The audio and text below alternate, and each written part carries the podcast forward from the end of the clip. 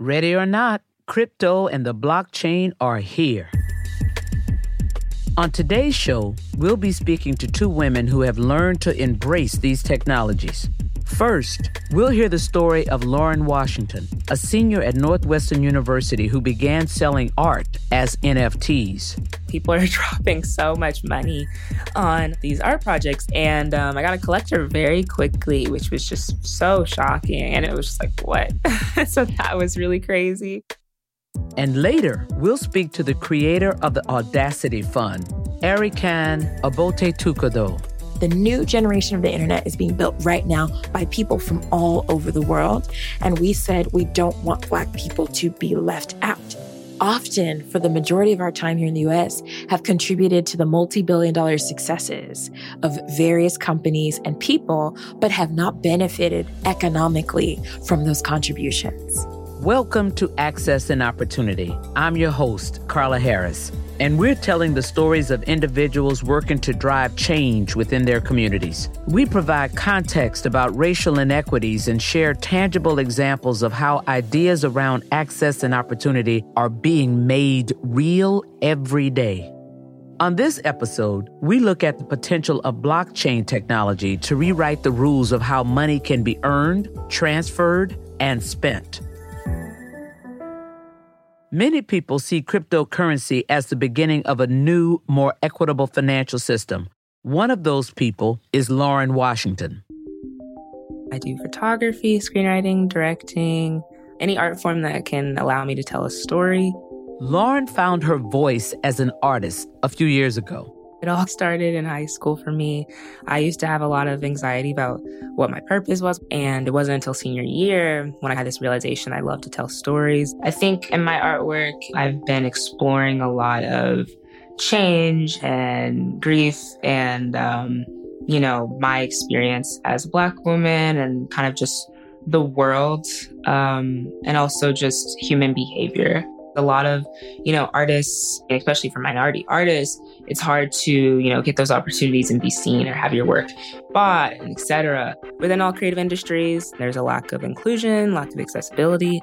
I think it's just been very difficult as a woman, as a black woman, to be visible and find those opportunities like on film sets because I felt very pushed aside or just not like my space mattered or my voice mattered. When she ran into roadblocks in the pursuit of a traditional creative career, she turned to the blockchain.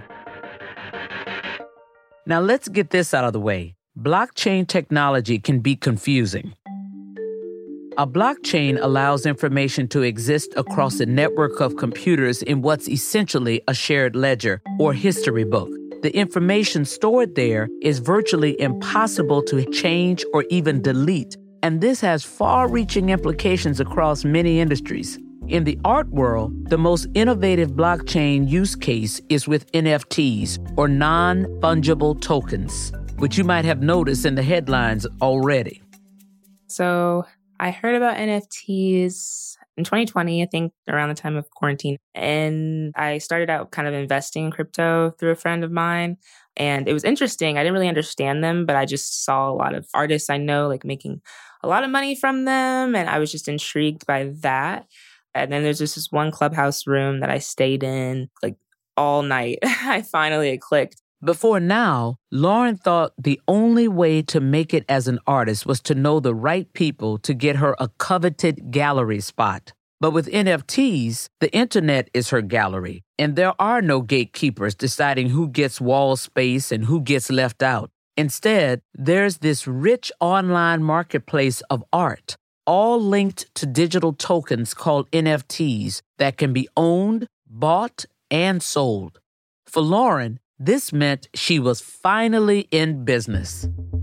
The first one was uh, it was this like picture of this like fishnet and it had it over my like my mouth and I like animated it to kind of move. And so that was my first NFT and I called it like Cut Me Zero One. Once Lauren had her art ready, she added it to a blockchain by creating an NFT in a process called minting. So I made my first sale. I think don't even remember what the price was, but people are dropping so much money on these art projects.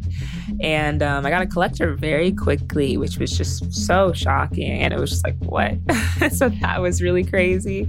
But yeah, that was kind of my first piece that I minted. And then I minted a couple more from that series. Learned a lot since then. It's definitely changing the way people put value into artists, you know, illustrators, animators, painters, photographers. To date, Lauren has made up to $7,000 on a single sale. But better yet, she can make additional proceeds off of any future sales you see, traditionally, an artist only makes money the first time they sell their art. With NFTs, the creator retains a degree of ownership and can earn a percentage every time the work is sold. Beyond the money, though, Lauren found incredible value in the community she's now a part of. I've never been this in tune with so many artists. And so that's been just really great to meet so many people. Just finding a lot of Black artists in this space and also just POC and people who are helping to build the new world and have equity in this space and diversity. You know, there's still problems with this space. So I think just really being intentional and being patient and find people who are really about it in this community because that's the best thing that it can offer. There's so many people who are willing to help but you really just have to find those right people who are still committed to making sure it's not the same as the traditional art world. Lauren and many artists like her aren't just looking at NFTs as a new way to make money. To them, blockchain technology holds the promise to rebuild our institutions in a more equitable way. What exactly happens now is anyone's guess. But our next guest is another believer that the crypto revolution is coming. Erikan Obotetukudo is the founder of the Audacity Fund, a crypto VC fund investing in Black and African led crypto startups. The group plans to invest up to $100,000 into pre seed, seed, and Series A stage businesses that are leveraging blockchain technology with a focus on decentralized finance. She also leads Crypto for Black Economic Empowerment, a community of Black entrepreneurs in crypto. We sat down to discuss her work, what she sees as the value of cryptocurrency, and how her faith in blockchain technology comes from her personal life story. Erica, thank you, thank you, thank you for being here with me today. Yes, Carla, thank you for having me. It's an honor to be with you. And it's such a pleasure for us to have you on the show. So let's jump right in. Are you ready? I'm ready. Come on. All righty. Can you tell our listeners what the Audacity Fund is, why you decided to do it, and how it differs from traditional VC funds? So, Audacity is a crypto venture fund that is investing in predominantly Black and African led companies across the world. Our investment thesis is that with this new generation of the internet, we're actually in something called the earning economy. And so the earning economy is essentially saying, we think that anytime someone comes onto the internet and does whatever it is that they would do, spends their time, works on the internet, plays games on the internet, expresses their passion on the internet, tries to invest on the internet, they're going to get value back. They're going to get assets, crypto back on their various activities and usage of the internet. And the reason why that's important is because Black communities in particular in the US specifically have often, for the majority of our time here in the US, have contributed to the multi billion dollar successes of various companies and people, but have not benefited economically from those contributions. So we know that TikTok, for example, blew up in the United States last year. That's largely because of the creativity of young Black kids creating these amazing dances that the whole world wanted to consume. But they don't benefit from TikTok stock. So we want to actually invest in companies that are using culture as an interface to bring in the next 1 billion users while leveraging on the back end this more complicated, nuanced financial technology to really accelerate the value back to everyday people through their own cultural introduction to the opportunities we're building. You know, that's a great point that I think ties to Lauren Washington's story about her entry into cryptocurrency through this technology of NFTs. So, can you just tell us more about how NFTs fit into all of this? I think uh, the NFT side will actually be the biggest accelerator for more cult communities and people because the financial side, we all have such, you know, sometimes we don't even see our barriers and blocks with literacy, with transactions and all those things. But when you're consuming something that you just would have consumed already, you're playing a game or you are reading an article and, you know, whatever the, the nuances, no one needs to know that the thing that you're accessing is an NFT, but the technologists do. And you just need to know you're accessing something that if you love this card, if you love this NBA moment, if you love this song, Carla's Christmas album, if you love that, then you can buy that just as you would have any other time. But now you have a piece of ownership shared with Carla on her album into perpetuity forever. Oh, I like that. So before we get too far into our conversation, I want to back it up and learn more about you and your background. So, where are you from originally and what got you into crypto? Okay, so I am technically and originally from two places. I'm originally from Rancho Cucamonga, California. Shout out to Rancho. So the cul-de-sac with, you know, the Mexican family, the Chinese families, the black families, that was where I grew up. And my family is originally from Nigeria. So I really felt like I grew up in an African house but in Rancho. Growing up in Rancho Cucamonga, you see so many different cultural groups. And when you enter their homes, you see how they interact with money in ways that are very intimate. And my family used to send money back uh, to Nigeria every single year when I was younger, remittances. And oftentimes the money would either get lost we would be unsure of what happened to the money. Sometimes it wouldn't properly get to the exact family member we wanted it to get to. So I learned of the problem that eventually crypto and blockchain was solving from a very early age and moving through all these houses, AKA countries, and seeing how financial institutions, frankly, weren't serving my communities and seeing where the gaps were. Officially, though, I got into crypto by not being able to get in. So 2017, was when I had just come back from Nigeria and living in Nigeria, where I really got exposed to some economic challenges there. But I was working at LinkedIn, and all of my clientele were asset management, hedge fund, venture capital, private equity managers, and executives. And at the same time, Bitcoin and Ethereum is bubbling amongst my Black Girl Magic professional networking group. And, you know, I'm having dinner with my girls and they're like, one girl was just saying, I just put 5K into Ethereum and boom, it's up. So you all should go figure this out and get in on this so you don't miss it. And long story short, I downloaded Coinbase and I actually wasn't able to get past KYC. And for our listeners that may not know asset management, KYC is know your customer. It's critical in the wealth management and asset management business. Erica, let me let me just ask you though, can you imagine what was it about about your trying to get into Coinbase that didn't allow you to, to pass KYC? Yeah, I mean, to just be really transparent, I'm from Nigeria. And so in the financial system, Nigeria also has a certain type of reputation. And you know what I'm talking about. So so those certain moments when you miss or you aren't able to, your identity isn't able to get you through, it reaffirms those sort of senses of like where I'm from is actually an inhibitor to like getting further along. And that's why I wanted to ask the question because when there's a gross generalization or a reputation out there, it too can become an inhibitor. But it did not for you you kept moving, Erica. So we let's kept, keep going in the story. Going. So 20, mm. 2015, you, you moved to Nigeria. 2017, you came back. You were exposed to this by your girls, in which I love, I love, I love that we are sharing information with each other and that it creates an opportunity for us, which is what we should be doing. So now you tried to get in, you couldn't. Let's keep going. So I couldn't get in. Shout out to my girl Kelsey who put me on to Ether. Um, I couldn't get in, but I was still obsessed. And at this point, then the, the crash happened. So I was like, okay, maybe I didn't miss anything.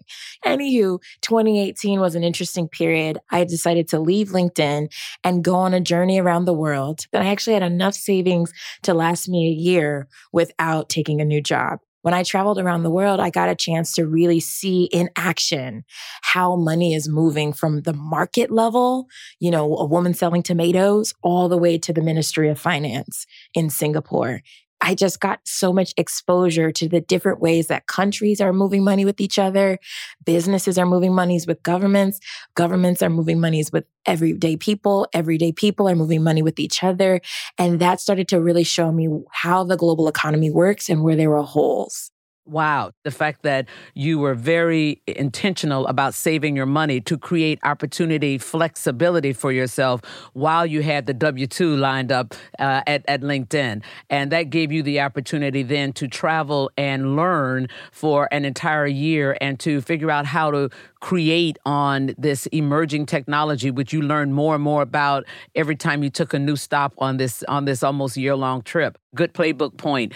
So let me go back for a second. You said that traveling around the world, you were able to see how money actually flowed from the woman who was selling tomatoes all the way to the minister of finance in Singapore and any other country. And you were able to see the gaps and the inefficiencies. Can you point out two or three of those gaps and inefficiencies that you believe crypto actually serves or closes those gaps? Yes. So one of them is uh, trust.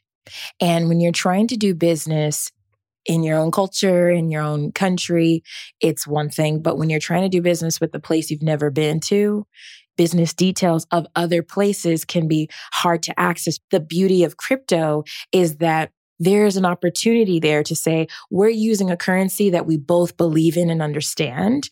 We can explore doing commerce with each other now. We can um, minimize the fees that are associated with our transactions between us because we don't have to deal with the banks that then kind of create the complications sometimes in the trust factor. So truthfully, when you're able to remove the middlemen that frankly do provide essential sort of vetting of business activities and capital flows, very essential. But in cases when you really do need to start building trust, it is helpful to be able to say directly, let's do business without all of the intermediaries preventing the potential around where you can grow and explore together you just brought up a great point. I wanted to ask you, but how do you replace the role that a bank does provide, to, you know, eh, by your own admission, because it is an institution and a bank is a bank is a bank, no matter where you are in the world with a bank, there is a level of assumed trust that may not happen between you and I just because we're using the same currency. I get it loud and clear that a pound and a dollar may may be different and that creates some confusion, but if we're both using Ethereum, then that that's fine all right. So there's no exchange rate, there's no extra fees, there's nothing. So we can trust each other. But I still don't know who you are. And I don't know who the bank is, but I trust the bank as an institution because it's governed by laws. So, where's that piece in the whole exchange with Ethereum? I would say let's then take that next explanation to an individual, regular, everyday person level. And I'm someone who, since birth, has always had to send money to another country. And so when we go to certain platforms like Western Union and MoneyGram, we know if I wanted to send $100 today to Nigeria, I might between 10 and $25 might be taken by that intermediary in order to send money. And so the beauty of being able to say, I don't need an intermediary to make a simple transaction that's essential for my life, that is essential for me to be able to say, my grandmother is going to have an extra $100 this month. And that $100 goes further in a place like Nigeria than it does where I'm at. And now the fact that my grandmother doesn't have to travel three hours to a nearby city to go pick up the money from a teller, like all of these different things, because I can just zap it to my grandmother, for example, that gives me a greater sense of this tool actually serves me, doesn't take as much of my money, and enables me to connect and add the true value I desire with my family that I can't touch and feel. Yes, understood just so that we can uh, get on the same page and then we'll move forward, I promise, that while it creates an opportunity for greater transfer country to country, person to person, because it's a common currency, but that's with us knowing each other. You concede the point that if I don't know you, that the trust that a bank might provide with us doing business through that institution may not be replicated in the same way if we were just and we didn't know each other and we were exchanging this currency. Right. So let me just add on that last layer of connectivity. I'll do my best. So the, the beautiful thing about uh, various blockchains. So Bitcoin is a blockchain. It is coded technology. Ethereum is another one. There are many others. Solana, Near, Tezos. There's so many, right? And at the end of the day, these create the infrastructure and the railroad tracks for various people to build technologies, some of which are monetary, some of which are just enabling logistics businesses to do things more effectively, et cetera. So they, there's multiple use cases around blockchains and cryptocurrencies beyond just money transfer just for clarity's sake. But because one entity or person in one place really believes in the value that a particular blockchain and protocol is providing it, it enables this sense of like this ecosystem, this community, all users of this particular technology have consistently by design of the technology done right by me.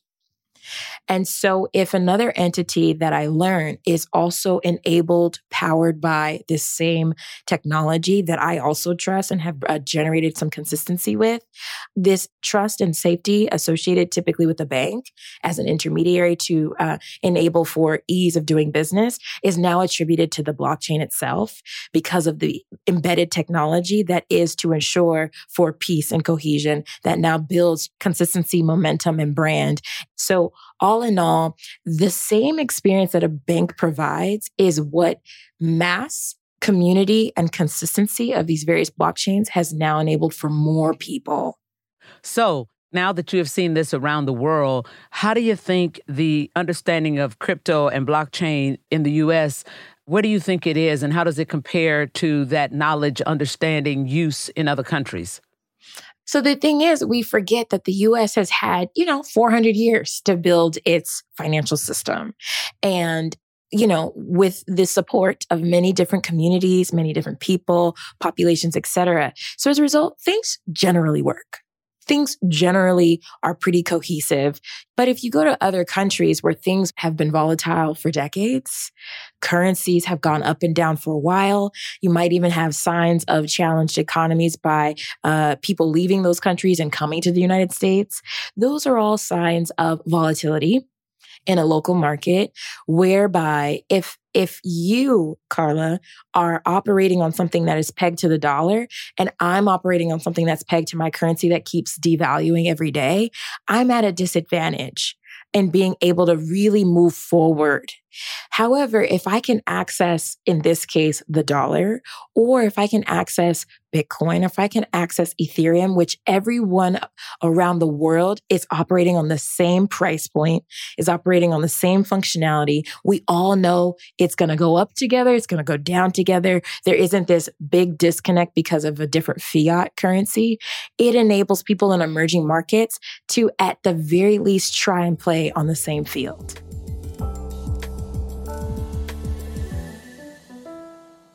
So, talk to us a little bit about the crypto for Black economic empowerment. The United States right now is in this stage of seeing this new technology come to be. And the beautiful thing about it is everybody else around the world gets to participate at the same time because everyone could be on the same page. It's not the US has access to it, access to it first, and then the, that company expands to Europe three years later and then gets to Africa 15 years later. The new generation of the internet is being built right now by people from all over the world. And we said we don't want Black people to be left out we have missed out on wealth creation opportunities despite creating a lot of the wealth for most of the wealth creation opportunities for centuries. Oh, that's that's another podcast. Keep going. and so we said this is not the time. We are not only going to be visible, this space is is predominantly non-black and so we said we're not we're going to make sure that if we are here we are early adopters we know each other so we're not feeling alone Right now, this conversation is a part of history that we will look back 30 years from now and be like, yo, that crypto thing, that blockchain thing really ended up changing the world. Like that's the moment right now. We wanted to make sure Black people felt like there was a place for them to continue to explore that and be in, in community with each other so they, they knew they weren't alone. And we also knew that we wanted our own collective power our collective effort for ownership and advancement of our community could be compounded on top of each other by simply having proximity virtually. And we knew that the things that we could do together could be bigger than what we could do alone. Yes. So, Erikan, talk to us a little bit about the biggest misconception that that you see out there from all the conversations that you've had about cryptocurrency. The misconceptions predominantly lie, I think, in the political and, uh, arena and category. There is a misconception that, you know, crypto is mostly a place for money laundering, you know, scamming and, and all these other sorts of things, which, you know, full transparency, there is some of that activity in this, in this arena, but more than anything, we're investing in companies to make money flow more effectively, to make people have greater opportunities and access related to their consumption of culture and just general use of the internet. I think right now is a unique time in which multiple institutions are opening their eyes. And I could imagine institutions may be concerned about, hey, we don't want everyone else making money and sort of uh, moving us out essentially. They're saying we have to either jump in or stay on the sidelines, but at some point we're going to need to do something. And it's been really great to see um, various institutions are excited about investing. It's a matter of really when. Yes. Well said. I'm going to put a period right there and move right to the to the lightning round. This is an opportunity for our listeners to know the woman, not just the cryptocurrency specialist, not just the entrepreneur, the head of this amazing community, the head of the Audacity Fund. So you have experience as a jazz musician. Uh, so I'm going to ask you to flow and think on your feet with a series of these okay. questions. So uh, are you ready? I'm ready. Here we go. City or countryside? Ooh, countryside. Winter or summer? Summer. Coffee or tea? Water. working in the office or working from home? Working on the beach. Ah, okay. What's your personal mantra? Ooh, if you're not shameless, you're not serious. Oh, I like that. If you had a talk show, who would you want to be your first guest? Wow. I'm going to say it would be Aaliyah. Aaliyah, the R&B singer. Aaliyah is one of my biggest influences. And so I would sit and chat with Aaliyah and we talk music and we talk about how we turn all of her, her legacy into NFTs. And we talk about how we make her legacy culturally relevant in the internet and forever into perpetuity. We talk about getting her royalties. Okay. All those amazing things. Wow. One word to describe your legacy. Audacious. You know, I would have said sharing because you have okay. shared some amazing information in a very selfless way today, Erikan. And Access and Opportunity says thank you. And I would like to just take this brief PSA moment to say, Carla Harris, we thank you because it was seeing you when I was working at LinkedIn, having a conversation with Dan Roth, you know, when you came to the studio that let me know, you know what? I could jump in this game. We could do this. We could do this. Amen. So yes, you can. Yes, yes, you can. Representation matters. Thank you, Carla. We appreciate you. Thanks, Morgan Stanley. Y'all are amazing. Woohoo! All righty then. See you later. Take care.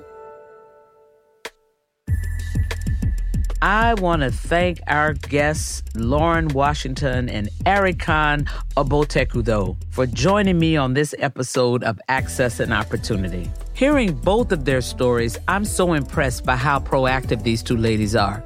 They both went out of their way to find a community that could demystify crypto for them so that they wouldn't be left behind. And now they get a say in how this new financial landscape is built. So often here on Access and Opportunity, we're looking at ways to change our current systems to make them more equitable. It's exciting to be looking ahead this time around. This moment in time certainly isn't lost on me, and I tip my hat to Lauren and Erikan for being trailblazers in this space. I am very excited to keep this conversation going. So, what did you learn today from Lauren and Erikan? Send us your thoughts at carlapod at morganstanley.com. We would love to hear from you. Subscribe to Access an Opportunity on Apple Podcasts or wherever you listen. Thanks for coming along.